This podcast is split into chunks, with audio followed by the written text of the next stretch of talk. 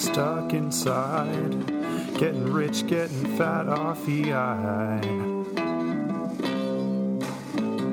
Days are long, I'll make them shorter by having a chat with John.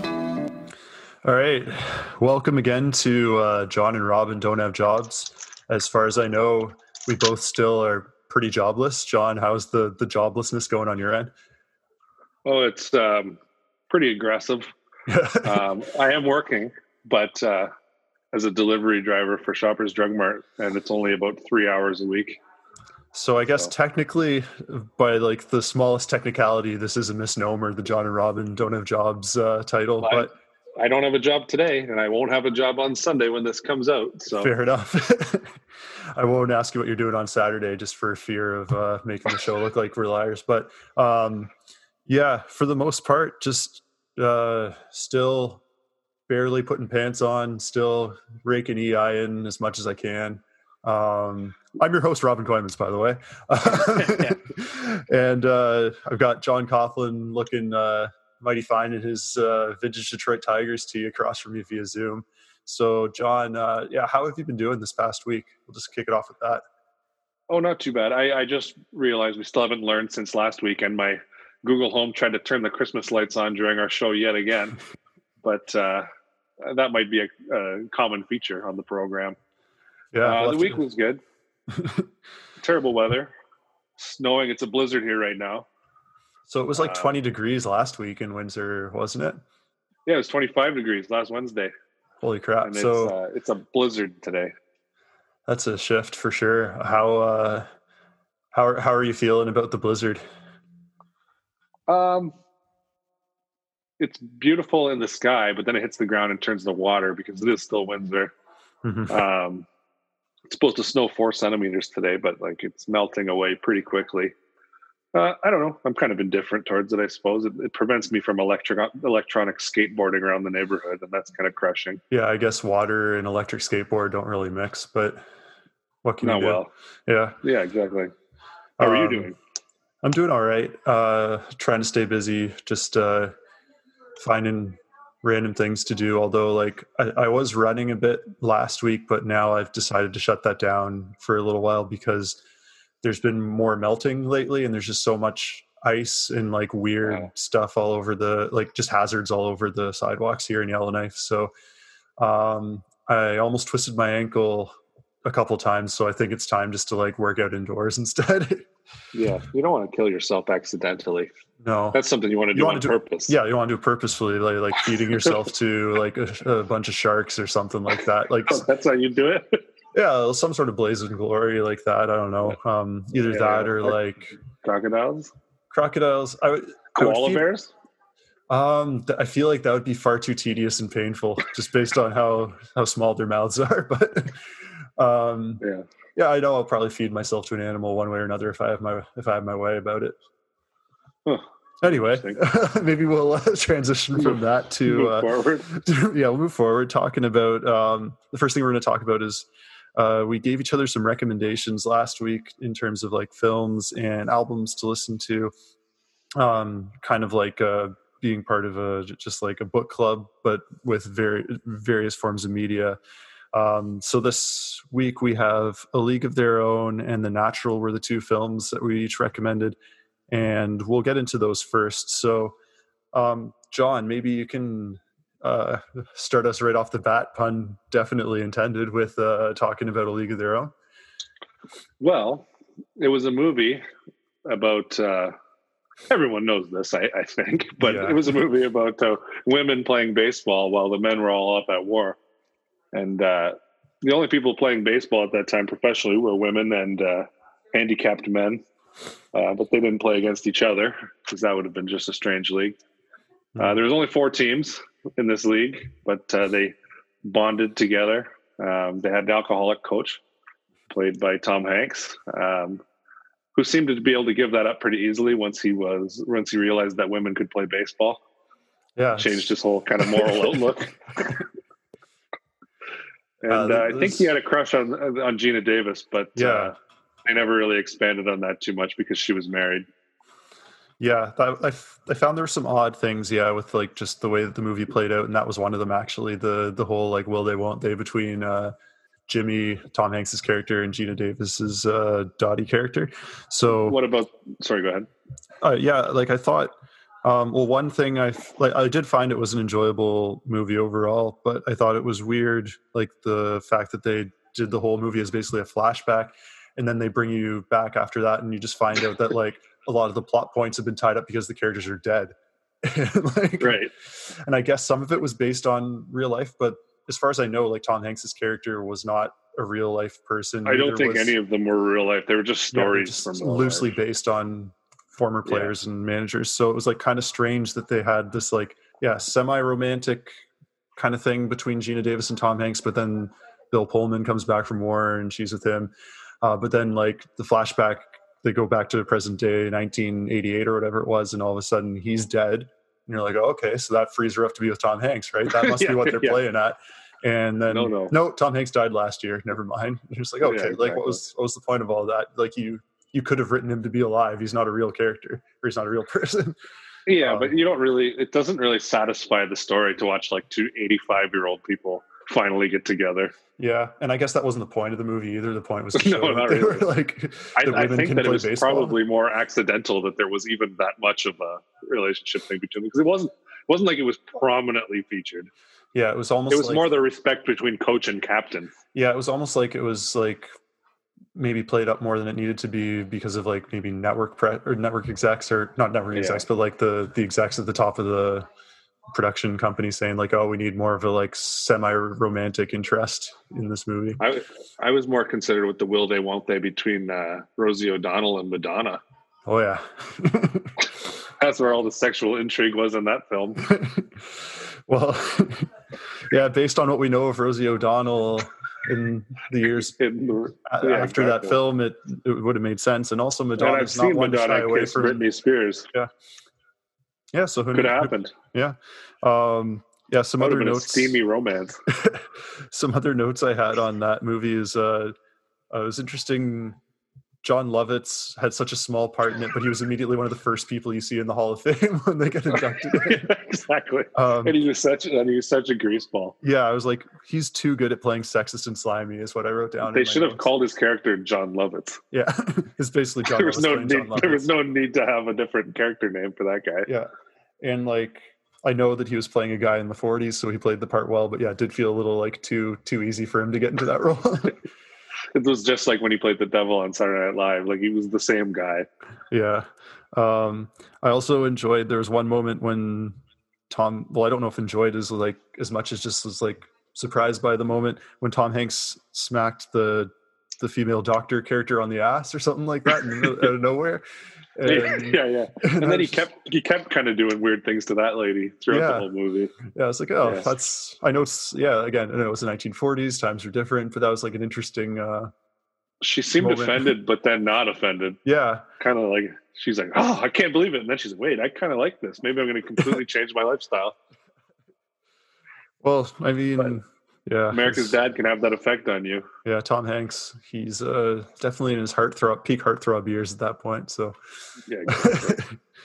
um, yeah. Did you have any other thoughts on uh, on the film? Um, I don't know. I didn't think it was that impressive when Geena Davis did the splits and caught the ball. Yeah, it was a little unnecessary, but you know that she was she was doing it just to. to she was hot dogging for press, yeah. but like the way they filmed it, it didn't even look like she was no stretch for her. Like she just did the splits under the ball. Like she was waiting mm-hmm. for it. Yeah. So like, ah, nah, they could have got some stunt woman in there to do something impressive. Yeah, like I'm expecting at least like a, a triple triple Lutz into uh, a, a handstand yeah. catching it or something. yeah, exactly. It's you know, all of a sudden it's Geena Davis running away, and as soon as her back's turned, it turns into one of those big burly softball players uh, from real life. Yeah, yeah, that's what this film was missing was not enough egregious continuity errors with uh, stunt people. exactly. But, um, uh, oh, the yeah. one thing I, the one problem I did have, I mentioned this last week, was that I didn't understand why they never addressed why Madonna didn't get braces. But then um, the the sister was very annoying. Hmm. Yeah, she, I could see that. I I found like she was okay, but like yeah, she was like a little pushy all the time and like blaming blaming Dottie for everything and stuff. But I, I it'd be I one thing if there was dynamic. It would be one thing though if it was part of their dynamic, but Geena Davis was just nice to her all the time, and then she was just so mean to her back constantly. She's just jealous. Yeah, I don't understand why, but mm-hmm. it was like over the top. Like even like at the end there, all mm-hmm. Davis had to say was like almost nothing, and she completely forgave her, and everything was fine. Like, oh, so you were just kind of being rude the entire movie for nothing, I guess. Yeah. Anyway, let's uh let's move on to talking about the natural because I just finished watching this this morning, and I feel like I have a little bit more to say about this one than A League of Their Own, to be honest. Um, That's fair. It's it's a little bit more interesting. It's interesting, but in like some baffling ways. Um, so, is his name wanna, Roy Hobbs? Yeah, Roy Hobbs. Do you want to tell tell us a little bit about this movie? This is your pick, uh, The Natural. Yeah, well, uh, it stars one of my heroes, Robert Redford, as a star beyond star baseball player growing up, yeah, aka a natural, mm-hmm. who then uh, gets into some type of bizarre lover, lover's quarrel that doesn't make any sense and gets shot. And then he can't, he's not as good at baseball anymore. But then he goes back to baseball anyways and just starts trying harder again, despite the fact that doctors tell him it will kill him because they can't pull the bullet out or something. I'm not really sure, but he starts bleeding again all the time for some yeah. reason. But he gets amazing again, anyhow. Yeah, it was. Uh, I found a very strange film, but like um, had some absolutely incredible like imagery and iconic moments. So like yeah, I can understand exactly. how it's got such a cultish following and not cultish, but even just like a just people. It's such a beloved uh, part of Americana. Really, like it's probably the most yeah. American movie I've ever seen.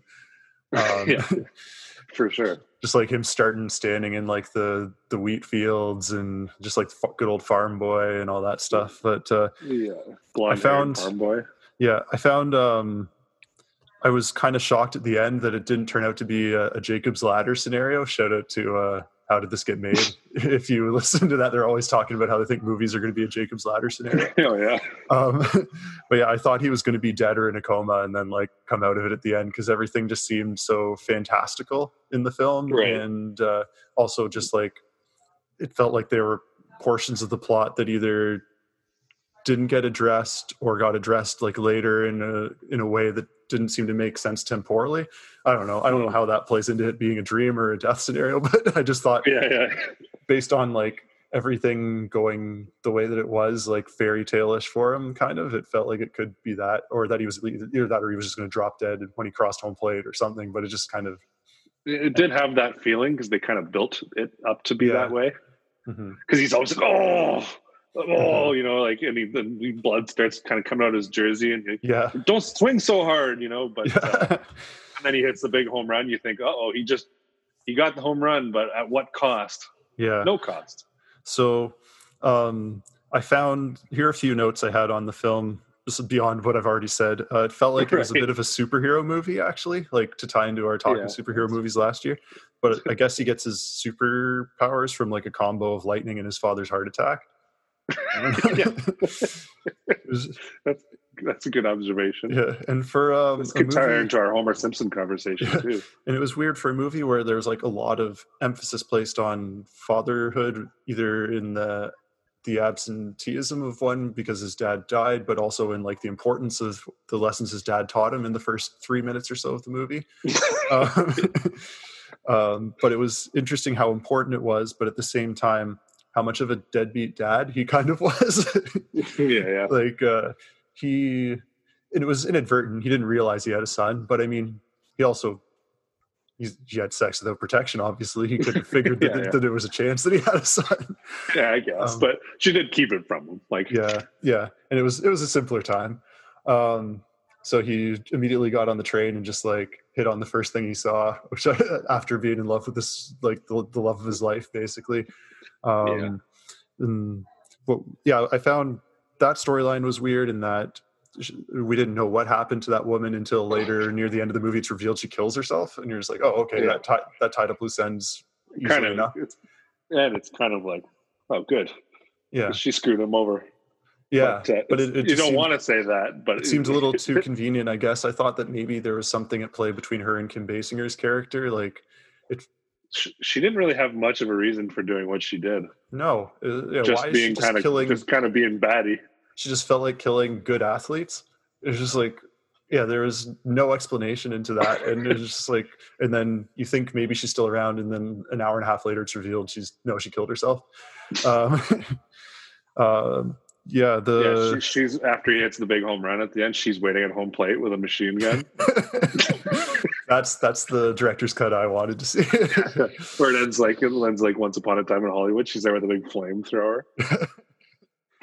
um, also, I thought it was kind of comical the idea that Robert Redford was trying to play like a 19 year old version of himself at the beginning of the year, but he looked pretty much the same. Yeah, like exactly. he's an attractive guy um, and he but he he looks just like a very attractive mid 40s man. Like he looks his age basically in the movie you could yeah. maybe give him like late 30s early 40s but like I, I think he could he could he's always been able to play plus or minus five years pretty easily. yeah but i don't think i think it was a bit of a stretch to say i think he was like 46 or 47 at the time of filming this to say that he was 19 oh, yeah. years old in the in those early shots that's a bit um, tricky.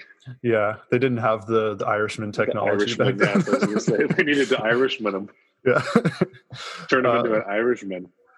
Yeah, I, I thought it was also strange that um, how reluctant he was to tell people what had happened in the 15 to 20 years between him getting shot and appearing. Um, there was no real reason for why he was so reluctant, unless you can think of something he was probably just getting drunk and doing nothing the whole time. Yeah, maybe he was ashamed of himself for it or something. Yeah, I don't know, but it just seemed, I would think so. Seemed odd that he, he kind of ran away from baseball. He, I think he was more just scared of playing because of that experience. It wasn't because he actually couldn't play because he proved that anyways. Mm-hmm. So I think he was just ashamed because he was scared of you know crazy ladies shooting him. Yeah. Oh, and another thing to tie into the fatherhood, like he clearly had like a surrogate child in the Bat Boy. Um, during that whole thing. So you could tell like he he appreciated the idea of being a father and what his the father chubby little bat boy. Yeah, so he was passing that on to the chubby bat boy. But yeah. then um, at the end, the big reveal that the bat boy has made that bat, the Savoy something or other. Um, yeah. I didn't understand why there wasn't even like a 20 second scene at some point in the like two hours and 20 minute director cut that I watched of him just like actually making the bat with the bat boy because like they talked about it, but I, and I just figured, oh, maybe the not done or something. Maybe the filmmakers didn't have bat making technology. Well, maybe they didn't have Irishman technology, so they're clearly at a deficit for most of their technological needs. But yeah, they just bought a bat and wrote permanent marker on it. Yeah, um, yeah, it was. Uh, there, so there were some holes, but uh, overall an enjoyable film still i'd say like yeah yeah was... the ending the ending makes up for the first 90 minutes um and yeah like i i saw the director's cut so it was like two hours and 20 minutes long um but even with the director's cut yeah there were still like quite a few plot holes as i said but but yeah just um some of those scenes and uh were just like hit you right there in the emotions and um the oh, yeah. score the score by Randy Newman, I think it was. I looked up. I was like, oh, that's interesting that he did that. Um, yeah, yeah. But it was a pretty, yeah, pretty amazing score. Um, yeah, for sure. Maybe let's uh, move on to our album recommendations. Yeah, I think so. So um, I'll start with the Queens of the Stone Age Villains. This is the one that John recommended to listen to. Um, yeah, I I've I've always like enjoyed Queens of the Stone Age, but they've never been like a go-to band for me. Um, like I remember when uh, like uh, No One Knows and Go with the Flow, like that was probably their yeah peak or whatever. Their peak, yeah, for sure. But I remember those really enjoying Go with the Flow, especially. That was like an awesome song and video along with it. Um, mm-hmm. And listening to this album did make me feel a little nostalgic for some of that stuff. I I tried to listen to it straight through, but I actually did pause it like halfway through and go listen to like go with the flow because I oh, just, really? I got I, I, got an urge to do so. Um, but yeah, this it was a solid album. Um, some of the tracks that stood out to me were uh, "Head Like a Haunted House," "Hideaway," and "The Evil Has Landed." I really liked those three in particular.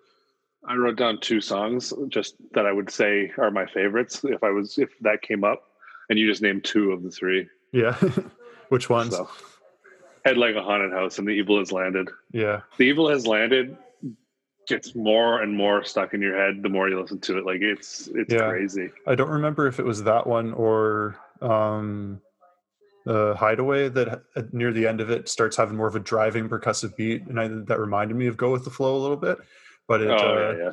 yeah that it really gets going in the like back half of the song is really cool um, i really also like how the album opens where it's that slow build into feet yeah. don't fail me now yeah I, it's very cool um, i have to say yeah it might be the the the best josh home or Homme, however you say his name, but uh, really the music that I've seen or listened to since his uh, appearance as the lead singer of Gown in the movie Hot Rod. yeah, yeah, it's pretty amazing. yeah. I, uh, uh, the face of an angel, yeah. wings of a dove, the heart of a lion. yeah, that's a that iconic album, Josh Homme appearance. yeah, amazing. That was all Queens of the Stone Age, but uh, yeah, the whole band was the uh, that Villains album came out while I was in Yellowknife, and I was riding around in uh, Conan's car all the time with, and I just had that one CD in it. He has a one CD player, mm-hmm. and I just listened to it over and over and over again, or in the work trucks and whatnot that just have the one CD player. So I've probably listened to that album start to back hundreds of times. But since I moved home, I couldn't find it when I moved out, so I don't have the CD anymore. But I've got it on vinyl. So oh, now nice. I always hear now I always hear it in blocks of 4 mm-hmm. So it's like it's kind of like you know four different blocks of four which is fine. But uh, how how would they do that in blocks of four if it's nine songs on the, on the album? Uh, I think there's ten. Uh, well, like three blocks of four and then two two at the end. I think I, I can't remember. Okay. Yeah. So yeah. So yeah, it was a solid choice. Um, yeah. Did you have anything else you wanted to add about that one before you move on to my pick? No, I don't think so. I think uh, I'm ready to move on. Cool. So uh, my pick for an album recommendation. Yeah, I didn't know how this was going to go over with uh, with you, John. To be honest, because it's uh it's pretty out there, and I know that not not everyone's uh, on board with the this band. Um, but they're they're my favorite band, Sig- Sigur Rós from uh, Iceland. And I uh, asked you to listen to the album Kveikur because I thought it was a little bit heavier in terms of like the kind of music that they put out. So I'm interested in uh, hearing what you, you have to say about about this album. So I sat here and listened to it start to finish and kind of made notes as I went through. Yeah. And my notes kind of changed because their sound changed like consistently throughout the album. So starting with the first song, uh, which was called uh, Brennisteinn. Yeah, exactly that. Uh, I, I, was thinking it sounds like a non-English Deftones. Um, kind of the same kind of droning and weird sounds in the background of the of yeah you know like change in the house of flies but and the same yeah. kind of growing thing i and really then, enjoy the the heavy percussion in that song yeah and from the very start of that song i expected to be one of those songs that gets really heavy and i thought it sounded like it might turn into like like a death metal band almost just from how like you know sometimes those death metal bands have kind of a slow broody start and then it just goes oh yeah. but it didn't. It actually mellowed out throughout the mm-hmm. song and got like more and more mellow. I yeah. thought. Yeah, they've got some songs that go heavier, uh, that build like that. They they do have quite a few songs that build and are like six or seven minute songs. Um, yeah, that's what I was going to say next. Yeah.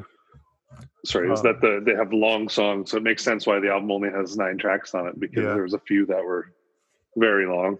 Mm-hmm. So, um, did you find that there were any tracks that stood out to you at all, or uh, yeah? Well, then for, as for I got into like as I got into like tracks two and three, I kind of thought it sounded like the new Radiohead, kind yeah. of like just kind of you know where Thom Yorke just kind of makes sounds and stuff. um, because it was they weren't speaking English, so I didn't know what they were saying, and so it kind of sounds like when Thom Yorke's obviously not speaking English either. Mm-hmm. Um, and then I wish I wrote down which song this was, but I couldn't really pronounce them, so I didn't really. Uh, it was probably song th- three or four. I it sounded like um, like if you played a Wintersleep album backwards. it's kind of like his voice sounded like Wintersleep, but it kind of sounded like like like it was like you know when you listen to music yeah. backwards. No, they they do play with some sounds like that quite a bit. Uh, the, the the backwards effect I've noticed in uh, there. There's actually like a documentary released in 2006, I think it was called uh, Heima, about them touring around Iceland and playing a series of free shows in the country. And um, the cinematography in that movie is just insane because Iceland's such a naturally beautiful country. But yeah. uh, they had a lot of shots matching their music of waterfalls going backwards, like back up, which is oh really yeah yeah. I, I don't know that that song actually had anything backwards going on in it. It just kind of sounded like yeah. that. But then uh, then I got I moved on to Ísjaki, yeah, which, and it's it sounded like Emily Haines from Metric. Yeah, the so the three poppiest songs on the album I would say are Stormur, which is track three, Ísjaki on the track five, and I can't remember off the top of my head the name of track seven. Oh, see, seven. they were they were they were coming out of order for me. Then that's why the, the confusion was. But I have the list of how I listen to them now. The yeah. the poppiest ones to me were the Stormur, the Kveikur, and the Rafstraumur. Rafstraumur is the yeah the really poppy one. It's got like some like flute stuff in it as well. yeah, yeah. It sounded it sounded just like it could be on the radio here. A little, and little orchestral. And the Blap Brower one was kind of poppy too. And then Var went right back down into the hole of not poppy at all. Yeah.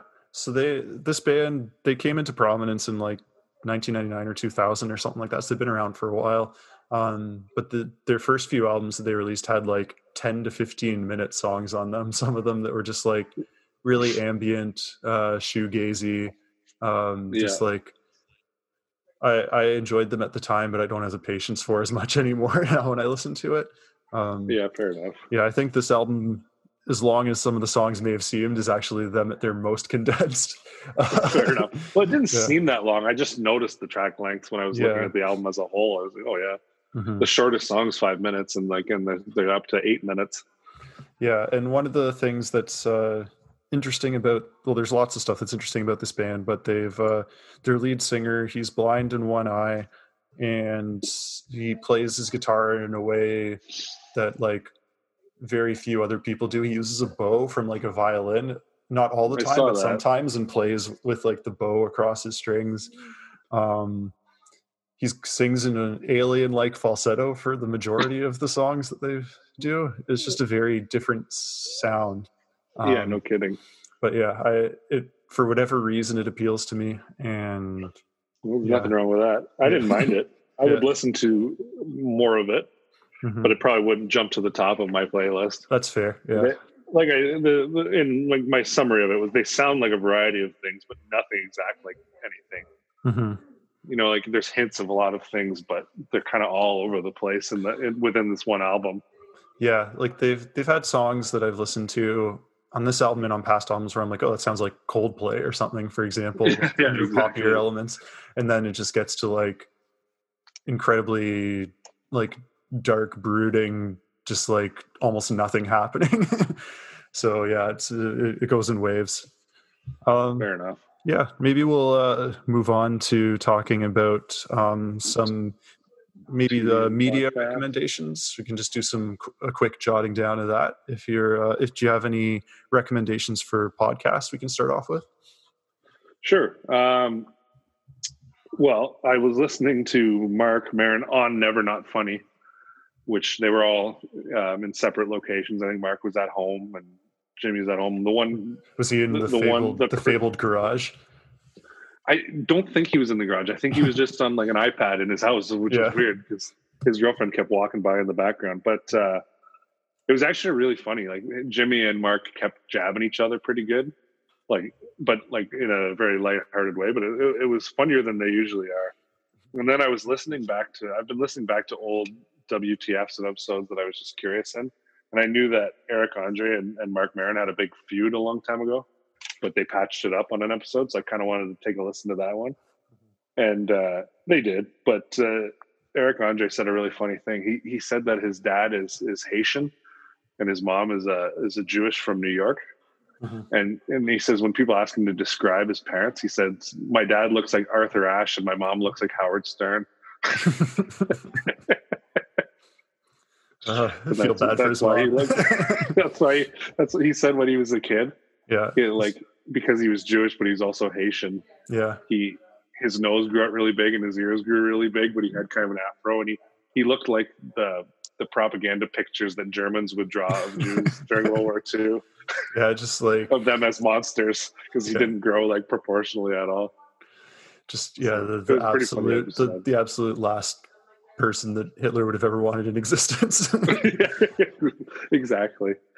But uh, to carry on, there's been two very good episodes of Comedy Bang Bang in a row. I don't know if you wanted to talk about those.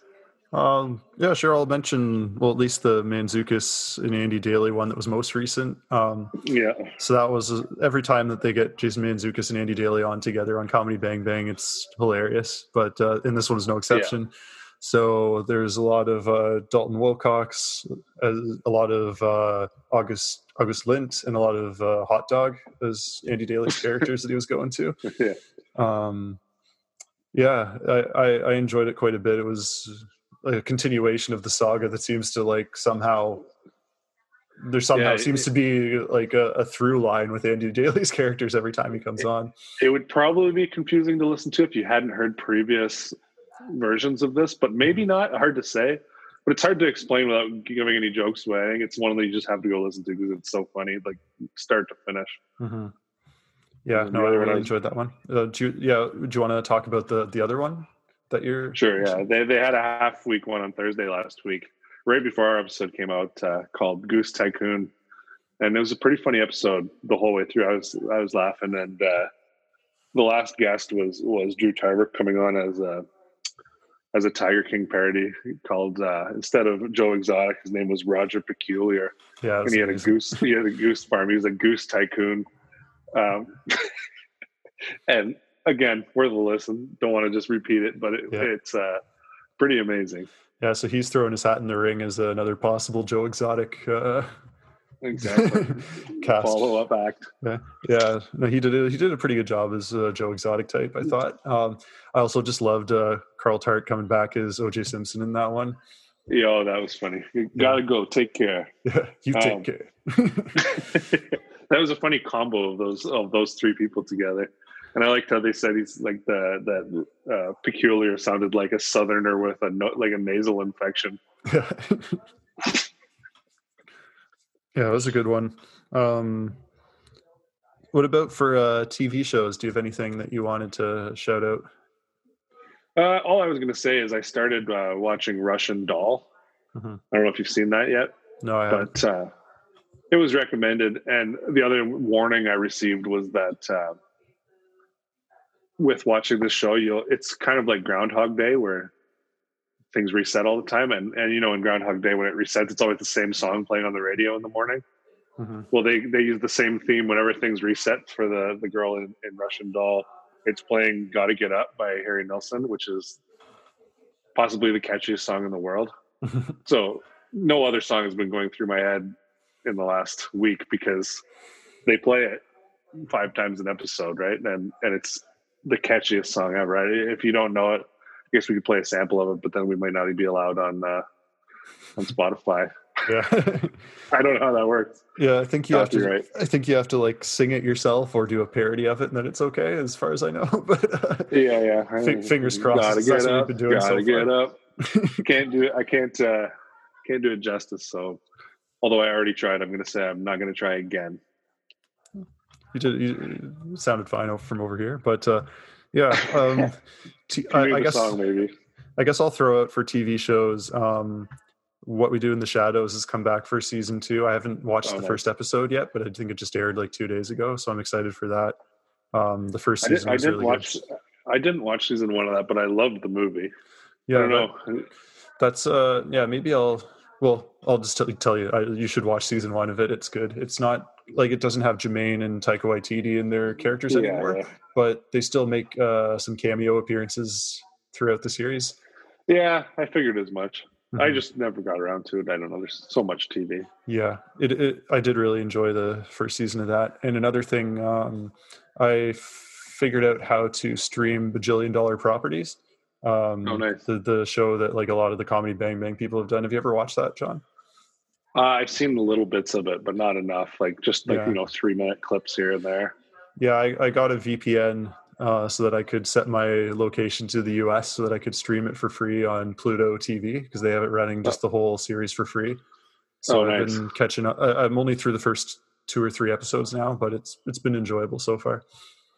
Yeah, I've actually been watching back a lot of Comedy Bang Bang, like season four and five, because I don't remember them. I've been finding links to them and stuff online, and mm-hmm. uh, it's pretty funny. Yeah, I should try and do that. I think I only ever got to, to like season three when it was on Netflix in Canada, Canadian and then it got Netflix, taken off. Yeah. I had originally watched them all when they were all just available readily when it was still new on TV, but they're harder to find now. Yeah. All right. Um, now, is there anything else media wise that you wanted to uh, just say is helping you out right now in the the times of no work? No, I don't think so. I think we should probably cool jump ahead to the news. Yeah, so because that's normally, a news segment. we're already uh, we're already like forty minutes in, so we yeah. probably get yeah, let's get going. So, and I and I actually have a decent amount I want to say about at least one of these things. So, um, so normally, normally we don't really touch on the news on this podcast. Um, and now could, we do. And you could argue that we're still not touching on the news because most of what we're bringing up is not really newsworthy. But uh, we do want to. There were a few things that I read online that I wanted to talk about, and John also had some stuff that he's experienced in his uh, everyday life that he wanted to talk about. So um, and I I'll, read about your things as well. So yeah, so I sent. I yeah, I kind of pine. Thank you for doing so. Yeah, I sent over a couple links to him, and the first thing I wanted to talk about was um, I was on the AV Club uh, website and I saw the, an article for Wiki Wormhole about the 1904 uh, St. Louis Olympics and the marathon that was run at the Olympics as like the most ridiculous race ever run, basically. And I was like, oh, I gotta, I gotta read this. And um, as I was going through this, this I'd also just been watching on Crave, um, rewatching some of the Andy Samberg and Lonely Island produced uh, sports mockumentaries. So I'd recently watched Seven Days in Hell, I told you, but I also just watched Tour de Pharmacy over this last week just for fun. Tour de Pharmacy is excellent. Yeah. So uh, that along with like the unauthorized Bash Brothers experience, completing the trilogy on Netflix. I watched that one solid. pretty recently as well. I, I did before you get too deep into it, yeah. um, just because if you go through it all, I wanted to ask you as a quiz question, a mini quiz question, mm-hmm. which of the racers' experience that they mentioned in that race was the most outrageous to you? For the St. Louis one? In the marathon, you know, there was like four or five specific characters they yeah. kind of talked about that had a rough go. Yeah, and these are and this is all real life. I, I want to just like emphasize that. Yeah, um, no, yeah, yeah, I would sure. say probably the Cuban guy. Is he? Oh, it's tough, yeah. It's tough to that say, was, but he had a pretty ridiculous story. Yeah, I I was stuck between the guy that that was forced to take uh, drugs and then carried. Yeah, and the and the guy that. Uh, um, the guy that got chased off by dogs. Yeah. Okay. Yeah. so let's yeah let's get into this. So I I really want the Lonely Island to come back and make a fourth mockumentary based on this event. I think it'd be amazing, yeah. and they don't even need to like Although really change many details. Yeah, they wouldn't. You can just use history as a script. Yeah, exactly. So. Uh, just a bit of background to the Olympics. There were only 12 countries that participated due to it being in St. Louis, which is a hard place to get to in 1904. Is it right in the center of the United States? Um. Also, there were various wars or conflicts across the globe, and uh, 526 out of I think 651 athletes were American. So that tells you like how stupid yeah. of an event this was. And um, and 55 or so were Canadian too. Yeah, so it's basically all just like Canada and the U.S. Um, so this was the first and only Olympics with the tug of war as a as an event, which is pretty awesome. Um, I think the guy who won the most medals was George Eyser, an American gymnast. He won six medals, even though his left leg was made of wood, which is just amazing. Um, I guess they didn't have like the Paralympics. Then.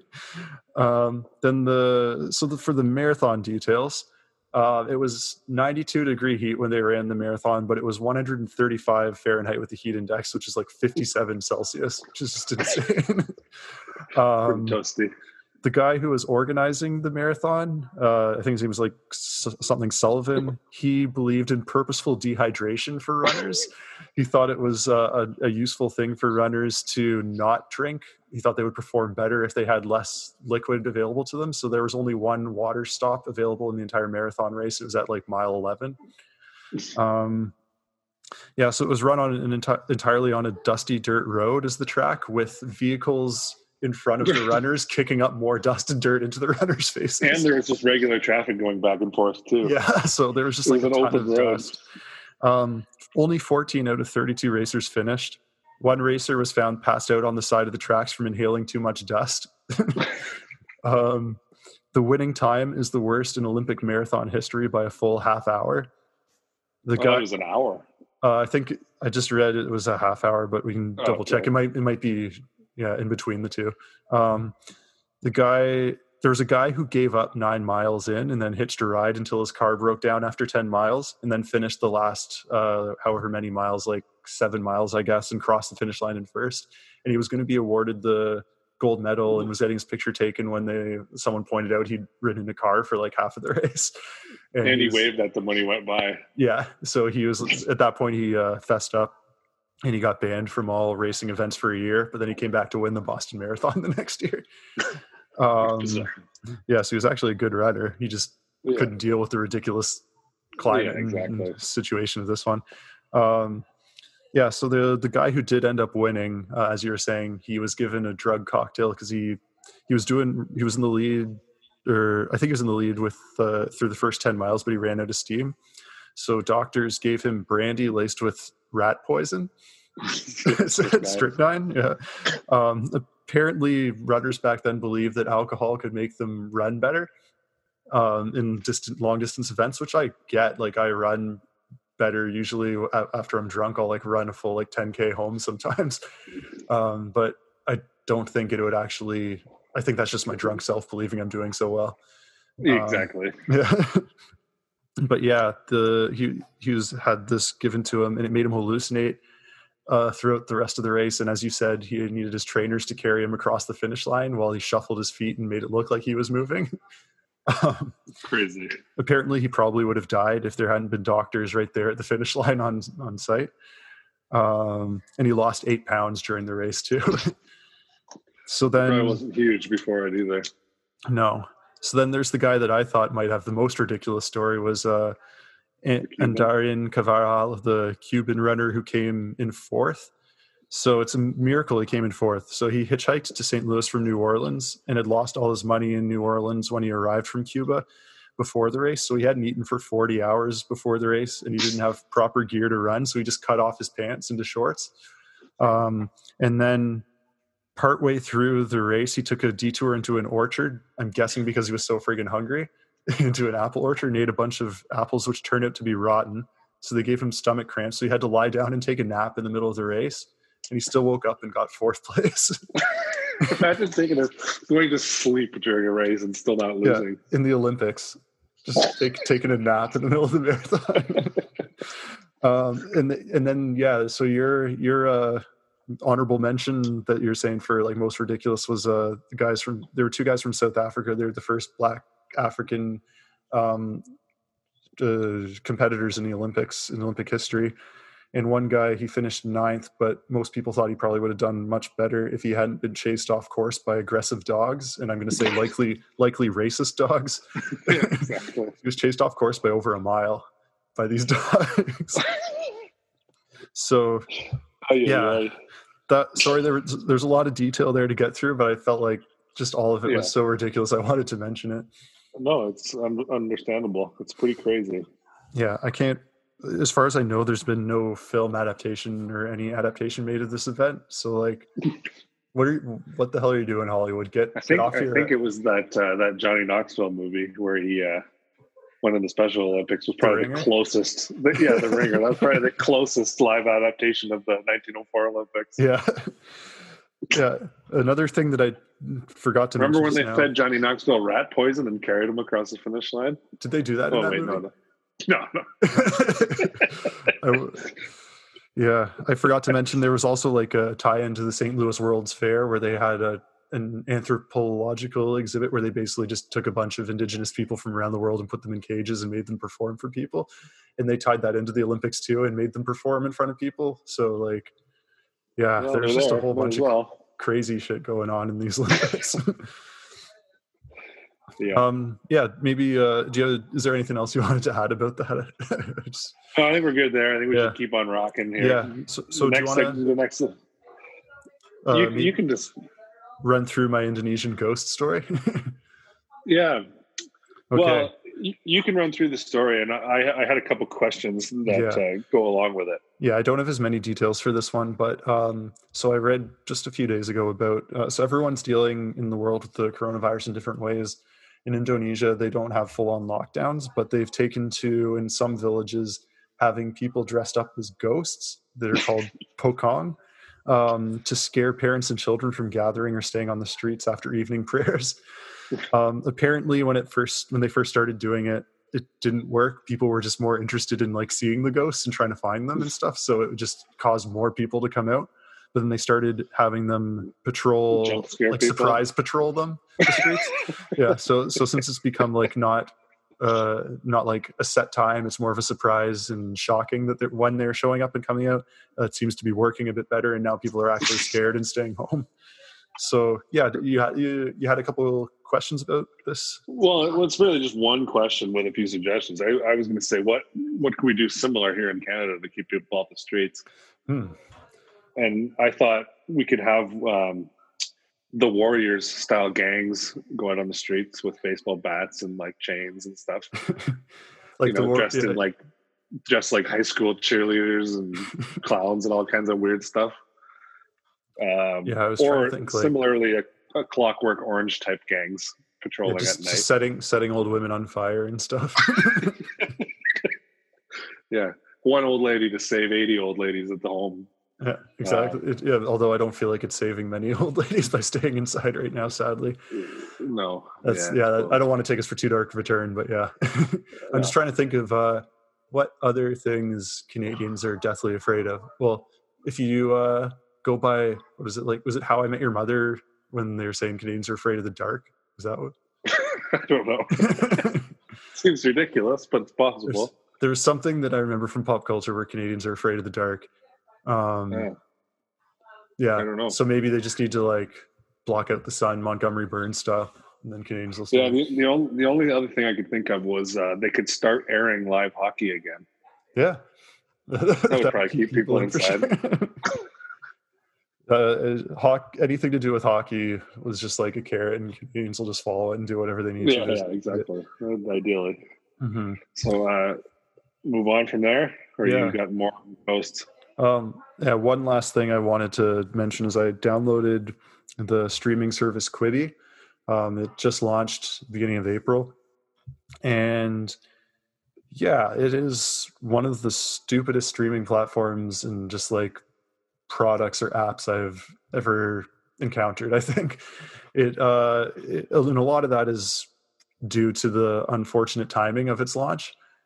But they, they were in control. So the, before the pandemic really hit, they'd already targeted the people who developed Quibi um, of launching it at either the beginning of the NBA playoffs or the end of the NBA playoffs. I don't know what their rationale was for either of those dates, but that's what they were saying.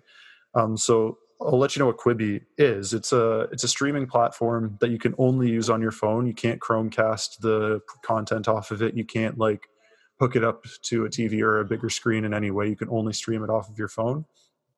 And the episode it's all it's all original content. There's like 50 shows or so that's original content made for the app, but it's all in like 7 minute uh, segments for each episode. Uh, the name I guess is like a an abbreviation of quick and bites. They're saying it was like quick bites of entertainment, which I, I don't like. I don't know. I just hate. hate uh, Stupid. Sounds dumb, but yeah, I, have looked through the app. There's not a whole lot of good programming. There was one show that made me download it in the first place. Was a show with Will Forte and Kaitlin Olson. Yeah, that's, that was the only reason I would have as well. Yeah, called Flipped, and I and I will I will try and watch through that, but yeah, it's just such a stupid idea for a platform right now where everyone wants to watch things in a comfortable situation. I guess it was designed for people who are like on the go and like taking a break from work or they're like on their way to work, like on a, like commuting or whatever. But yeah, I, I just feel like it's so stubborn of them to not release like a Chromecast or uh, just a casting capability for the show for the for the platform. pretty bizarre. Yeah, and I've been really enjoying like almost like hate reading articles about it, reviews about it, where they're just like talking about how shitty it is. anyway, um, that was just something I wanted to get out there. Just uh, if you at least at least they have a 90 day free trial right now for it. That's the the one positive for it. Yeah, that's yeah, that's fair. At least you can watch Will Forte's show and then bail. Yeah, that's what I'm doing. All right. Well, um, I had just two quick items to add to this segment, and they're both personal news, I suppose, It's not really news. But the first was, uh, as I previously mentioned, I was delivering as a driver for Shoppers Drug Mart yesterday in Harrow. And in Harrow, there's this guy that I used to see all the time riding around on his tractor to the different bars, and he'd always be drunk, but wearing cowboy boots and a cowboy hat. And I would occasionally deliver this guy his drugs like once a week because um, he's older guy, but he'd drive it to the beer store. You know, he'd drive it like 25 kilometers just to go into town and stuff. So anyhow, I don't work very often, but they've been trying to get him his weekly drugs all week, and and they figured he was visiting his brother or something. And uh, I was at work yesterday, and the cops showed up with a garbage bag full of pills, huge garbage bag full of pills, and just plopped it down because you're supposed to return all drugs. Guy hadn't been taking his pills for a long time, and they found him in his apartment, uh, dead. And I had been at his apartment knocking on his door that morning, and he like wasn't answering the door, so I just left. And uh, he'd been there for over a week. Oof. So that was kind of a crazy story, but yeah, uh, not hilarious by any means. No, but, uh, but scary. Yeah, like uh, just someone that you'd just been dealing with so recently to have that happen. Um, yeah, nice, nice guy too. Used to mm-hmm. drink with him on Friday nights after work when I used to deliver trim and doors. He'd be at the bar on his tractor after we finished up work. Mm-hmm. Nice guy. But, I'm sorry uh, to hear that. Yeah, I mean it, it happens. I mean, uh, hopefully it wasn't the COVID. Yeah, he had breathing trouble, but uh, you only get so far on your tractor. I think it's hard to catch it that way. Yeah, when you live alone and don't go anywhere. But uh, yeah, and then the other quick comment I was going to make is uh, just this afternoon, I was driving down the road and somebody pulled right out in front of me from a stop sign to the point where I had to put my car into a full power slide, 90 degrees, slid all the way until our mirrors hit. Yes. And then pulled out ahead of them and just missed another car by about two inches. So my heart was pounding pretty good. That was 40 minutes before we started this podcast. so that was kind of crazy. No damage, no yeah. nobody hurt, but it was just some guy not even checking both ways before pulling out from a stop sign. Yeah, like uh, just because things are wild and crazy right now in the world doesn't mean you can stop paying attention to basic road safety. So yeah, exactly. I'm, I'm, glad you're still doing okay. yeah, no, I pulled through. So uh, let's see, here to rock and roll with you all afternoon uh, on our drive time podcast that airs on Sunday nights.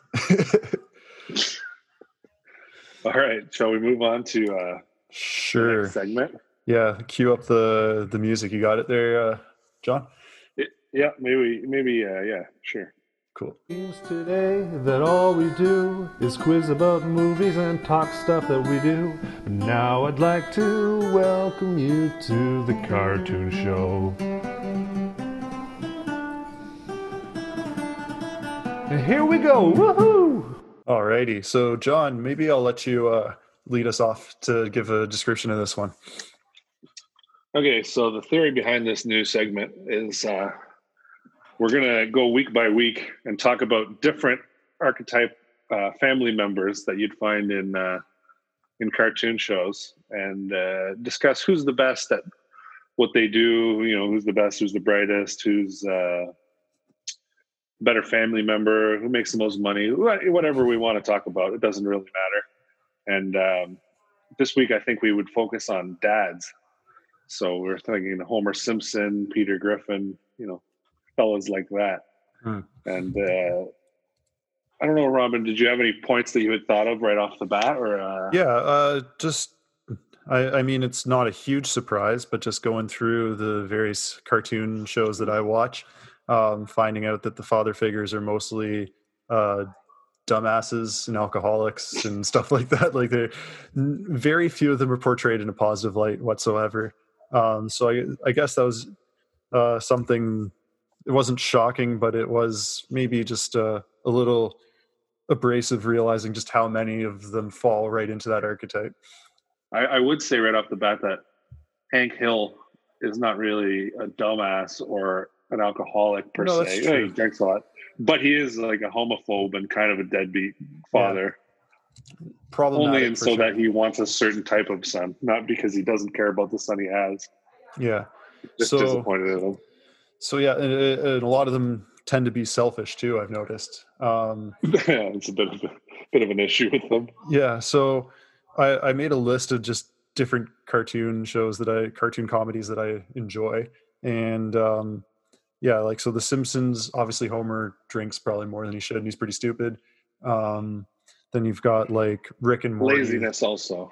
Yeah, Rick and Morty. Uh, I guess you could argue like who the father figure really is on that show between Rick Sanchez and Jerry, but Jerry's dumb. Rick is an alcoholic, so you got both of the archetypes there. um, it, I, I, have Adventure Time on here as a show that I really enjoy, and the father there is an absent father figure who turns out to be a piece of shit. Um, so follows a lot of those archetypes. Um, yeah, like South Park. I guess Randy has kind of turned into the the main father figure there over the years. I'd say. I mean, um, like Gerald uh, for a bit, but Gerald kind of is pretty is pretty prominent. But yeah, Kenny's father's around a decent amount too. Yeah, they're all He's either possibly the worst. Yeah, they're like Kenny's father, alcoholic deadbeat. Randy, incredibly selfish um, and dumb and just but entertaining as hell. And Gerald, pretty selfish too. Yeah, that's kind of the theme with all of the South Park parents is they're pretty much interested in their own opinions and, and nothing else. Yeah. Um, further on that, I guess like BoJack Horseman, another alcoholic, selfish father figure. Mm-hmm. Um, then you have I watched uh well then I have some that don't actually fall into that category. It's nice to see some that didn't. Like you had your Hank Hill that you were talking about. Um I was thinking of like Bob's Burgers actually like Bob is one of the more re- redeemable yeah. characters uh, father figures on TV. Yeah, he wants what's best for his kids. Although he does also really want what's best for uh, Bob's Burgers as well. Yeah, yeah, and he's he's a very like average human being, like aggressively average, um, which which makes him like good by comparison. I'd say right these other father figures. That's true. Yeah. I know that Frank on F is for Family's trying pretty hard, but he also drinks a lot and is pretty jealous guy mm-hmm. and he's pretty mean to his kids and pretty unimpressed. He's kind of in the same character. He's in the same world as Hank Hill, I think. Just mm-hmm. uh, not. He's not from the south. He's from you know the northeast. Yeah, the only show I think I found, or the only two shows I think I found where there were father figures that I would say are actually like quite positive, or, or I would I don't know. I guess Bob's Burgers, you could argue that, but like just like uh, very positive throughout. They're like n- not not really having too many negative characteristics. Were um, Steven Universe. I don't know if you've watched that show. Um, I don't um, think so. No. Well, anyway, the dad on Steven Universe. He's a he's a pretty nice guy. He's a very supportive dad, and um, Big Mouth actually, just like. Uh, Nicholas oh, character's dad. Yeah. He may be a bit embarrassing and effeminate and ridiculous, but he's a very supportive father. Right. Whereas John Mulaney's dad is is oh yeah is like Hank is like Hank Hill, kind of you know like wants mm-hmm. his son to be like him and not like anybody else, right? Yeah. that's kind of that's kind of the thing that they have in common. Like same thing with Frank from F, F is Family. They just want their sons to like grow up exactly in their image and do what they did, mm-hmm. um, which is a pretty big difference. Yeah. Uh, like, if you wanted to find a really nice father, I guess you could look to Arthur. is that a big? Uh, I think his dad means well. Is that a big show for you, John Arthur? it has been at times. I uh, having fun isn't hard if you got a library card. all I can remember from Arthur is the, the catchy is is all hell theme song from that show. There's all kinds of catchy songs from that show which I feel like some people say to... that my brother smells like a piece of rotten cheese. Me, I say that he's okay as long as there's a breeze. yeah, it show was uh, definitely punching above its weight for most early morning children cartoons. yeah, their teacher's um, a rat. literally and figuratively. uh, yeah, I, I, I found that like is is interesting. I wonder what this says about just like either comedy writers and their experiences with fathers, or uh, just going through these different shows and how many like were kind of negative father figures. Or well, just remember the Simpsons started. Homer wasn't nearly as much of a just buffoon as he became. Like early yeah. early Simpsons, he was like trying his hardest, but just having a hard go with things. I would say he was potentially more um, of a negative character in the beginning, just because, like, even though he was trying his hardest, and I, I found like he was more abusive at the beginning. Um, like the strangling of Bart kind of like toned down yeah, as seasons went along, but that's probably more just to do with like uh, how society has changed in the 31 years. Still does it a lot though. I, am I'm, I'm talking more like though when his voice was not even the same. Like yeah, when it was more early. when it was more Walter Matthau esque and yeah, yeah, less, and they were just goofy. family unit trying to yeah. get through Christmas or trying to do whatever. Mm-hmm. And Homer's getting like laid off, but not for not for you know like putting on fake glasses and sleeping at his desk or whatever. yeah. pouring water on his terminal when the emergency light goes off to or, uh, or somehow creating a nuclear meltdown in a test van that has no nuclear material in it. yeah. When he saves the day by just being so fat that he plugs up the the core and they can just just washing down his bottom yeah. inside the tank. Oh yeah. So good. Yeah. Um so that, that leads me to the next point of who's do you think the funniest dad on TV is? Um, I'll probably have to go with Homer just off the. Oh, maybe Randy Marsh actually. yeah, well, yeah, he's pretty funny. He's almost like more outrageous than Homer is, though, because yeah. Homer's a main character all the time. Randy only comes in to be something absurd. Yeah. So Randy, um, his career is, or sorry, his uh, character trajectory changed like completely over the course of the like however many seasons of South Park. I remember um, I think the first episode where I really just started to love Randy was um, the "You Got Effed in the A" episode. I don't know how much South Park you watched, but uh, I've watched it all up until like a year or two ago. Okay, yeah, that was the one where they uh, the "You Got Served" episode. Do you remember that one? Yeah, yeah. And he's yeah. like teaching Stan the "Don't Break My Heart, Mikey Breaky Heart" dance, and yeah. Um, Although it, I think it took on, I think though he took on like full legendary status for me though in the Bat Dad when episode. he became, what was that? The it was in season nine when he became Bat Dad or when he fought Bat Dad. Sorry, um, it was oh, the, okay. the, little league uh, baseball team, and right, right, right. Like he would go to the games, get drunk, and fight other dads. Um, yeah, yeah, that was pretty amazing. That that episode was just so absurd. Sorry, uh, grabbing water. Oh, no problem. Um, yeah. What do you think? I think that the probably the, the the pinnacle of his ridiculousness is when he became Lorde. Lorde. Oh, yeah. I was like Lorde, and then I was like, when oh, it, with the when E. It, yeah. when it when it when it became or when it was revealed that he was Lorde. Yeah. And he was just recording that in the basement. Yeah, and he'd go on tour with the mustache and everything, and people would just love him. You look like you need some blinds in front of you. You're struggling with the sun a bit. Yeah, it's coming in pretty pretty harshly right now. it's okay. I'll I'll fight through. But yeah, the, I, for, I, forgot I forgot about that story with him as Lorde. That was crazy. yeah, like I mean, that's probably more over the top than anything Homer ever has done. Mm-hmm. Um, although, I mean, him going on tour with uh, Lollapalooza and getting shot with a cannon in the gut and stuff. That's pretty crazy. Yeah, but it's more believable than than Randy Marsh being Lorde. Yeah, yeah. Like even Homer going to space is probably more believable than Randy Marsh being Lorde. yeah, exactly, just because of the actual impossibility of Randy Marsh being Lorde. Mm-hmm. Um, yeah, and like that, the, some of the top candidates to go to space were Homer and Barney.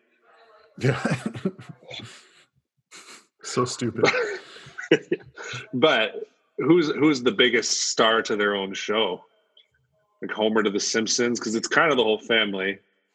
Peter Griffin's probably the star of Family Guy, more so than anybody uh, else. Maybe, yeah. Like I feel like Stewie takes a lot of the true the, the credit, or like a lot of people would maybe know Stewie more than Peter, but Um, Hank Hill, his Hank name Hill, is in the is in the title. Like he's like the king of the whole neighborhood, right? So yeah. I don't know. Hard to say. It's all kind of even. I'd say that that F is for family is mostly about the dad, but mm-hmm. except for the the middle aged kid is so funny on that show. I don't know if you've ever watched it. I, I haven't. No. Oh, okay. I, I was going to say you don't seem to be reacting to that one too much, but that's uh, no, I don't know fair. it that well. I've, it's, I've, it's, on Netflix. It's okay. the it's Bill Burr's show. Okay. I would recommend it. It's very funny, like outrageously funny. It's only got three seasons or so right now. I think mm-hmm. there's a new one coming out soon. But, um, anyways, this is kind of like a subject that can go on forever and ever. Um, yeah, there's lots to say about cartoon sitcom dads, but uh, yeah, maybe we should uh, mosey on and down to the next segment just for the the interest of keeping this a, a tight hour and a half. yeah, yeah, exactly. Since we're we're an hour and five now. Yeah. With our big segment still to come. Yeah. So, uh, um, John, do you want to k- kick it with the quiz theme, or do you have it ready there? It, yeah. Q to the U to the I to the Z. It's quiz time, baby. Find the answers in your head. You can do it, dude. Just believe in yourself. Answer questions like a boss for your mental health. Yo, quiz time. All right, welcome to uh, our third quiz time. We're doing this as a regular segment, it would appear. So, um, yeah, this this time around the format's a little different. We're going to be talking biopics. So, um, basically, just movies about people who did exist in real life I think that's pretty much the definition of biopic. Um, pretty much, or a yeah, yeah, a biography of kind of anything. Yeah, I suppose. And uh, we are going to be just giving each other clues. I wrote like three or four clues for each one of ones of my films that I that I selected, and uh, we'll see how many we can get by the time we get to the the end of our clues. I guess just uh, go back and forth. So, John, do you want to start things off with your first uh, biopic there? Sure. I started off with a with an easy one for you. Okay. Um, I'm gonna just put a little scorecard down here so we can figure out who won because I have sure. a terrible memory. um, okay, so this this first biopic has uh, a parody film made about it, in which uh, Frankie Muniz played Buddy Holly. Hmm. In that same parody film, Jack White portrayed Elvis. Oh, okay. So I know the parody film, and yeah, so it's Walk the Line. Yes, got it. Yeah, Dewey Cox, the parody film. Yeah. nice. Yeah. Walk hard. Walk yeah, hard. So that was, that was, that was a quick that was a quick two hints because I had I had a lot more hints on that one in case you didn't get it, but they were all mm-hmm. just getting progressively easier and easier. No, uh, luckily for me, Walk Hard is like a, a film I've seen like several times. I really enjoy that one. Yeah, I, I should have gone with the hints about the actual movie, and it would have maybe been tougher. Yeah, actually, would have been for me. I've only seen Walk the Line once, and I don't remember it that well. yeah, fair enough. Well, maybe you have a, a massive knowledge of Johnny Cash history, though, that, that goes above and beyond the movie, and then you would have been fine too. Yeah. Uh, I do. All right. um, yeah. So my first film, um, hint number one, it is a World War II film. Okay. Hint number two it is about a philandering man who is also a failed entrepreneur. Hint okay. number three the lead actor in the film is known on occasion to have a very particular set of skills. yeah, I think I have it from questions from hint number two, but uh, if you got another hint, throw it sure. down anyway. And the last hint I had is a fake sequel was made for this film on Robot Chicken, in which the protagonist makes a list, checks it twice, and is going to find out who's Nazi or nice. that's pretty good. Uh, I believe that's Schindler's List. That is correct. Um, I liked the the second hint the best. The failed uh, entrepreneur. Yeah, who's a philanderer as well. this uh, this next film takes place between the 1900s and the 1960s. Okay. Uh, Gwen Stefani appears in a rare acting appearance. Hmm. Um, the main actor has also played a role where he was into Mandingo fighting. I'm just the looking main character. Sorry, keep going. Okay, the main character made his fortune in the tool industry. Uh, the main character set a world record in his H1 racer. I'm gonna guess is it the Aviator? Yeah. Now, sadly, what gave this away for me is I have this on my list as well. yeah. so I did a bit I of research for it. I suspected you might. Yeah. Um, yeah. So my my my uh, clues for that one, just to let you know, I had uh, apparently Adam Scott and Gwen Stefani were in this film. Was my first clue. yeah, yeah, yeah. also, oh, that appar- gave it away off my. That was my first hit, was? Yeah. Also, apparently, uh, Alec Baldwin plays a Hispanic character based on his character's name. It's like uh, Ron something. Barely. Yeah, yeah. yeah he's the at a Pan Am. Yeah, and I said um, also Mr. Burns famously references this film's main character during his descent into insanity in an episode when he uh, says, "We'll take the spruce moose, hop in."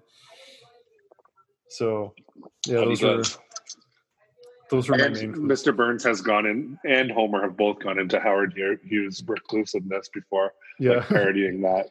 Mm-hmm. My first hint that I was going to say was the main character became a famous recluse, but then I was like, ah, it's too obvious. Yeah. Could have been J.D. Salinger, I suppose, but uh, I don't know what biopic there is about him. It'd be a pretty boring one. he just sits there writing Catcher in the Rye, and then he goes and hides for fifty years. There'd be a Anyways. lot. Of, uh, there'd be a lot of filling in the blanks on the part of the screenwriter. just, just a lot of him peeking out behind a curtain. Still nobody. Um, so yeah, the I'll, I'll, go into my second film. Um, sure this first hint is pretty subjective. Stars is one of my least favorite actors in one of his most celebrated but controversial roles. uh, okay. Yeah. Um, so then, in my opinion, is made much more watchable by the female lead opposite him, who is in turn one of my favorite actresses and is British. So again, very subjective hints so far. yeah. Um, the female. This might help you out a bit more. The female lead um, was a star of uh, Star Wars Rogue One, while the male lead has played leads in films in the Harry Potter universe. All right, and I will give you an impression of the main character. Oh. I don't know. Yeah, what, actually, I don't know if this, I, I, I actually can't give an impression of this, but the the line from an, an, appearance that he made on The Simpsons, I don't know which is a bigger disappointment: my failure to formulate a unified field theory, or you. Is that the end of the hints? Yeah. Is can I can I'm allowed to ask questions to nail it down a little yeah, sure. bit? Yeah. Is it pretty recent? Yeah. And on Amazon?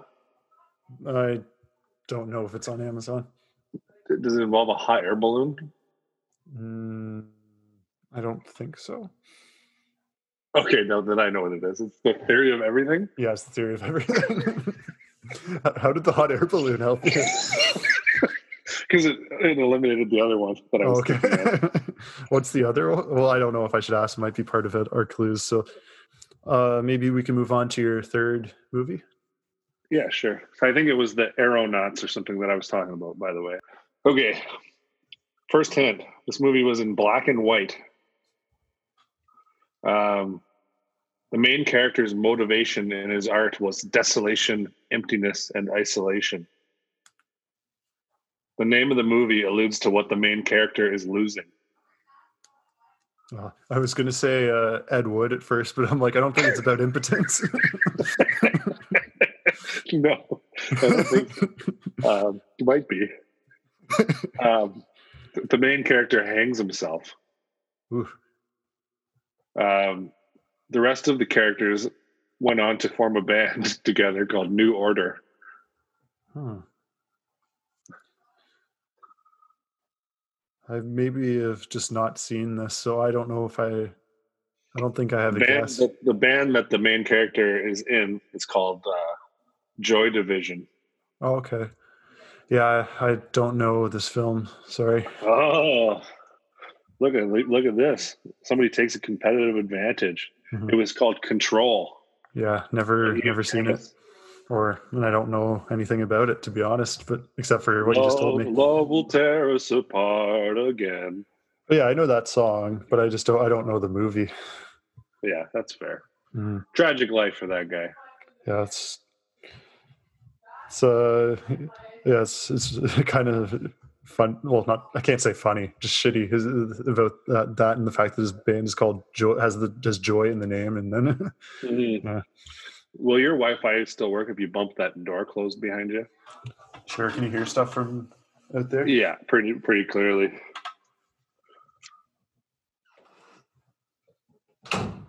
I hadn't for a while. I hadn't for a while, but then I just started noticing yeah. it. No, it's just uh, sometimes when I close the door, the cat starts to like paw at it and meow and stuff. I see. Fair, fair enough. That's okay. But hopefully we don't have too much left, so it should be okay. Um, yeah, so I'll go into my third movie now. Um, sure. So, first clue for this is the lead actor won his second Best Actor Oscar for his role in this film. Second clue the lead actor is a notorious piece of shit. You won a second act, Best Actor Oscar, and he's a piece of shit. Oh yeah, that, those are the things you've said. Yep. Okay. Uh, third clue: this movie is banned in Samoa. It probably doesn't help you much, but it, it might. I don't know. And uh, okay. final clue: pissed off the notoriously conservative dairy industry upon its release for brand misappropriation. Oh, milk. Yeah, it's milk. I was like, oh, Sean Penn is what came to me as soon as yeah. you said that. I was like, oh yes, that all makes sense. Although yeah. I don't know if he's as completely notoriously a piece of shit as he is because he's donating all kinds of money right now and he's out on the streets uh, doing tests on people for COVID. I think he's just a really intense person. I, that might be it. Yeah, actually, and that last clue, by the way, I don't know if it's true or not. I just made it up but yeah, yeah, that's fair. Probably not true. I, yeah, I just thought I needed to something to tie it in with the the title. Okay. Well, I'm just going in order here. There was no real rhyme or. So you're three reason. for three right now. That's pretty impressive. Yeah, thank you. Your hints have been pretty obvious, but uh, not that obvious. But actually, they've been right on the border. I didn't know until the last one there. Mm-hmm. Um, I've been giving a lot of clues, but not particular. Like they get. I'm trying to make them increasingly more obvious. Mm-hmm. Okay, so the, in this this movie, uh, the main character died of stupidity. the movie featured the movie featured hippies in the desert. Okay, I think I might know what it is, but go on. do you want to do you want to guess before you hear anything more? No, I'd like to hear your uh, your clues. Just uh, humor me. Okay. Um, the main character kept a journal. Uh, the movie was based on a book composed of his memoirs and his journal. Featured a flash flood and some poisoned berries. Yeah, it is. It is what I thought. So, um, this movie is Into the Wild. Was it also on your list by any chance? It was also on my list, yeah. But I, uh, I do know that one pretty well. Um, yeah. So I shouldn't have even gone for that one because there's some on my list that aren't as obvious, like to stick out as that. Uh, no worries. Um, I don't think that we're doing this for uh, a, a, very like even competition. I think it's just more for fun for reading clues out that we came up with. That's fair. So, uh, yeah, my clues for that one, I said I forgot Vince Vaughn was in this movie. Um, yeah, yeah, yeah. Yeah, this film stars a lead actor who played a supporting role in the last film I just quizzed you on. um, has become a pain in the ass for the government of Alaska. Uh, the, oh, the fact that this film yeah. exists because of the bus, and right. uh, the lead favorite, the lead actor famously floats down a river dong out in this movie. Oh, does he? Yeah. I don't remember that part, but I believe it. um, but yeah, anyway, I'll I'll move on to my uh, my next one. Okay. So for this film, um, it was shockingly produced by Mel Brooks. Is clue number okay. one. Yeah. Clue number two: the Barenaked Ladies sang about the lead character in grisly fashion in their hit "If I Had a Million Dollars." Okay, you um, might have just given it away with that one. this film caused the Academy to create an award for best makeup and hairstyling the following year. that helps too. Since it seemed crazy they couldn't properly award it anything for its achievements and I think you're well enough along the way at this point that I'll I'll just leave it at those three hints. Uh, is it the Elephant Man? It is the Elephant Man. Yeah, congrats. Thank you. Four for four. Geez, um, you're crushing it. Yeah, Yeah, but if had you gone first, it wouldn't have mattered so much that I stole the ones that you were going to do because I did ten of them. Mm-hmm. Um, but anyways, ready for number five? This one's a bit trickier mm-hmm. potentially, so I could get you again here, or I could go down for an easier one. It's up to you. Um, do whatever you feel like. Well, let's just keep plugging away through them. We've still got easily 10 minutes because there's stuff to cut out. So let's just mm-hmm. keep plugging away. All right. One of the main characters knew two things drinking and playing drunk baseball. the movie stars the Punisher and the sniper from Saving Private Ryan. Tom Jane is the Punisher, I'm assuming. Is that his name? Tom Jane? Yeah. Yeah. Keep going. It's about a baseball stats race. Hmm. Has to do with the Yankees. And the record stat achieved in this movie has an asterisk next to it in the Baseball Hall of Fame. Let me just think.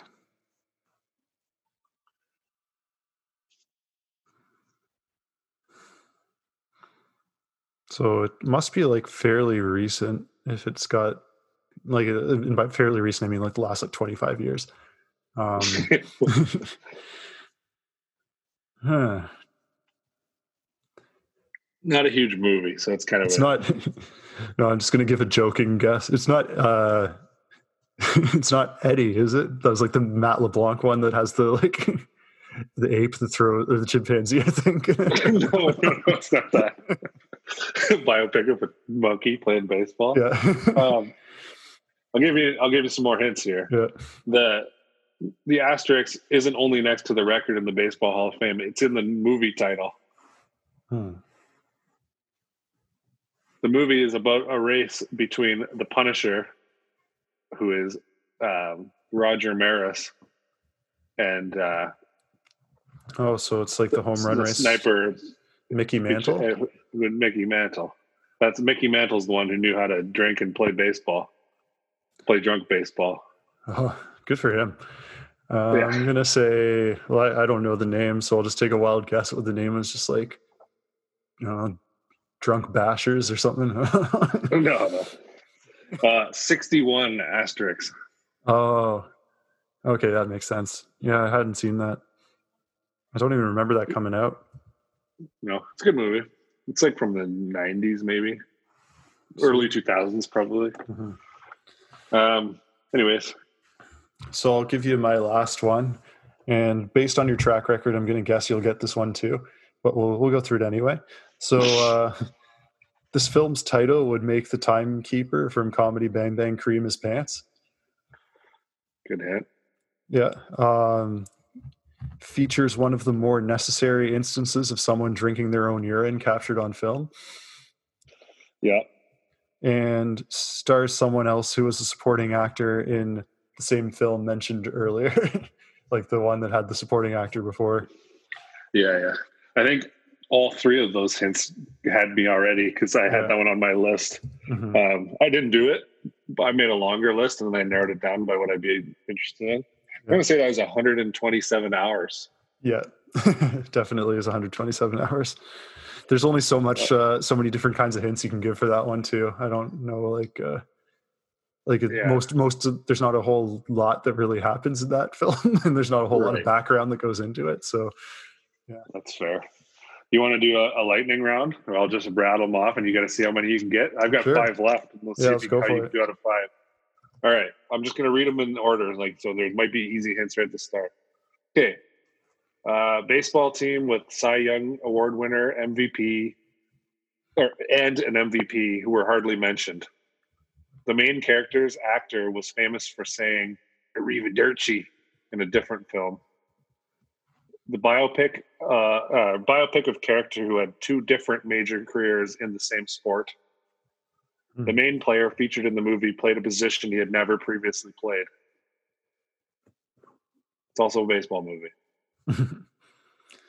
there are a lot of there are a lot of baseball movies that I haven't seen, so I'm not sure. Um, they have a fat statistician, and they brought stats stats into the sport of baseball. Is it a like fairly well known baseball? Oh, it's Moneyball. Yeah, that last time was a pretty big one. Yeah, I was hoping that Arrivederci would have given away uh, Brad, oh, Pitt. Brad Pitt. Yeah. Which right. movie does he say Arrivederci in? Inglourious Basterds. Oh, right. When he's pretending he can speak Italian. Yeah. But that's all he ever says. Um, okay, this next one is a sad but somewhat heroic tale. Features a Canadian general in the movie centers around accommodations possibly worse than those featured in the horror movie Hostel. Stars the man who played Buck Swope in Boogie Nights. I guess it's Mark Wahlberg. No, no, no. he all this guy's also in uh, Black Monday.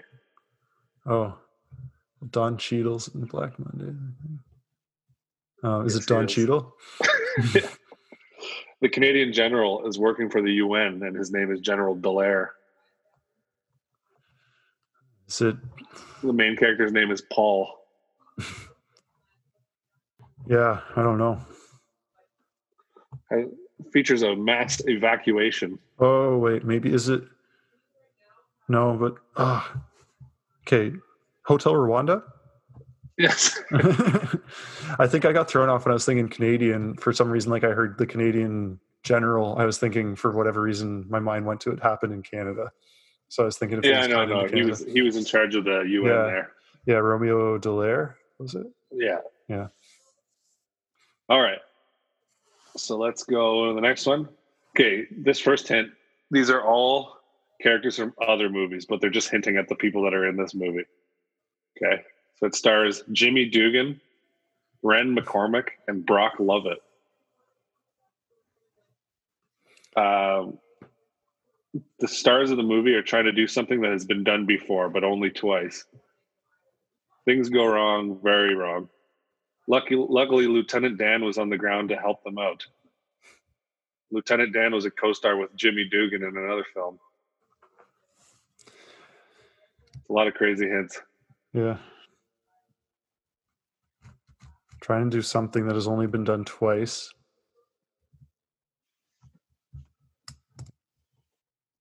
Uh, something about. Oh, is no? Is it a, Apollo Eleven? Oh, so close. Apollo thirteen. Apollo thirteen. Damn yeah, that's pretty good though. Do you, yeah. do you recognize who like who Jimmy Dugan, Ren yeah. and Brock Lovett are? Yeah, because you were referring to them by their character names. Yeah, because I was like, I know, I know that name from A League of Their Own, and I was just like, yeah. okay, so Tom Hanks.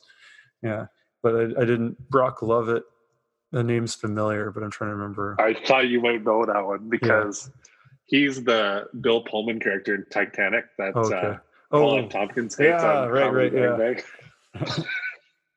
the the cord to Lemaire. He's always searching. exactly. Mm-hmm. All right, two more, and then we're we're on to recommendations. So this movie features an attempt to kill Hitler, starring a prominent scientific Scientologist with an eye patch. He doesn't succeed. The movie proves Hitler is invincible, but that's later disproven. Could have changed world history if, if successful.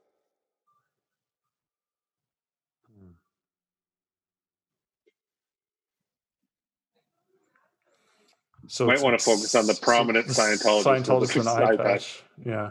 He doesn't so have an eye patch in real life. So Tom Cruise, I'm assuming, um, trying to kill Hitler. Uh, when was Tom Cruise in a World War II era or just prior to a movie? Sorry, I can't think of Tom Cruise in any movies of that time period. He was a Nazi in it. Oh. ranking Nazi. It's probably just something I haven't seen. Could be. It's uh, Valkyrie. Yeah, I haven't seen that. I, I know of it, but I haven't seen it. Ah, it's tricky. It's a that was the name of the real operation in real life when they hmm. tried to kill Hitler. Um. Anyhow, this is the last one, so go for broke here. This, I think you'll get this one. The the hints are really obvious. It's one I was doing right as we were starting the podcast. But anyway, mm-hmm. sports movie. Winter, thick glasses. The Wolverine is in the supporting cast. Main character's a doofus. Olympics, hard crashes, broken bones. Hang Time. I'm sorry, there's a lot of clues just coming at me fast. So I'm just, I got like sports Hugh movie? Jackman. I got sports movie glasses, thick glasses. Um, winter sports. Winter sports. Oh, no, hang time.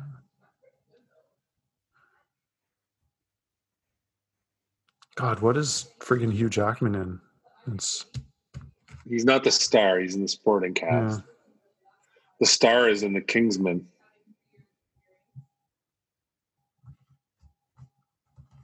The first name of the movie is the name, or the first word in the title of the movie is the name of a movie that had uh, that you mentioned earlier about a monkey playing baseball. it's Eddie something or Ed something. Um, if you don't get it from that, then I think you might be in trouble. Yeah, I'm in trouble. Eddie the Eagle. Oh, the ski jumping movie. Yeah, yeah, of course. Okay. I forgot that even existed. A lot of people did. I actually did see that movie. I just like completely wiped it from my memory. Oh, really? I, yeah. I. I've seen it twice which is one time too many. I will say it was didn't hold up. So was was it Ansel Elgort? Was he in that? Is that what you're? No, it was. Is, um, is Ansel Elgort in the star- Kingsman? No, he he's the baby driver. Yeah, I'm just for whatever reason I'm lumping him in as the same guy. No, the, the Kingsman guy's the guy that played Elton John in Rocket Man. Oh, Taron Egerton. Taron Egerton. That's the thing. Yeah, I get their names mixed up all the time because they're both they're like kind of the same person, made up names. Like they're yeah, Taron yeah. Egerton and Ansel Elgort. Like they're not real. Even though one of them is British and one of them is American, but yeah. okay. um, yeah. So you definitely uh, free and creamed me in that one. So congrats on that. Thank you. It might just be a factor of how hard our movies and hints were, though. I think I it probably is actually. Yeah, and I think also you've seen maybe a, few more biopics that I have. But uh, I'm a big biopic guy. Yeah. So for uh, this week's recommendation for each other, I think we were just picking a biopic to uh, have each other watch. So my recommendation for you. Should we should um, we do the song or just forget oh, about it? Shoot. Yeah. Sorry. Go ahead with the song there. no, no problem.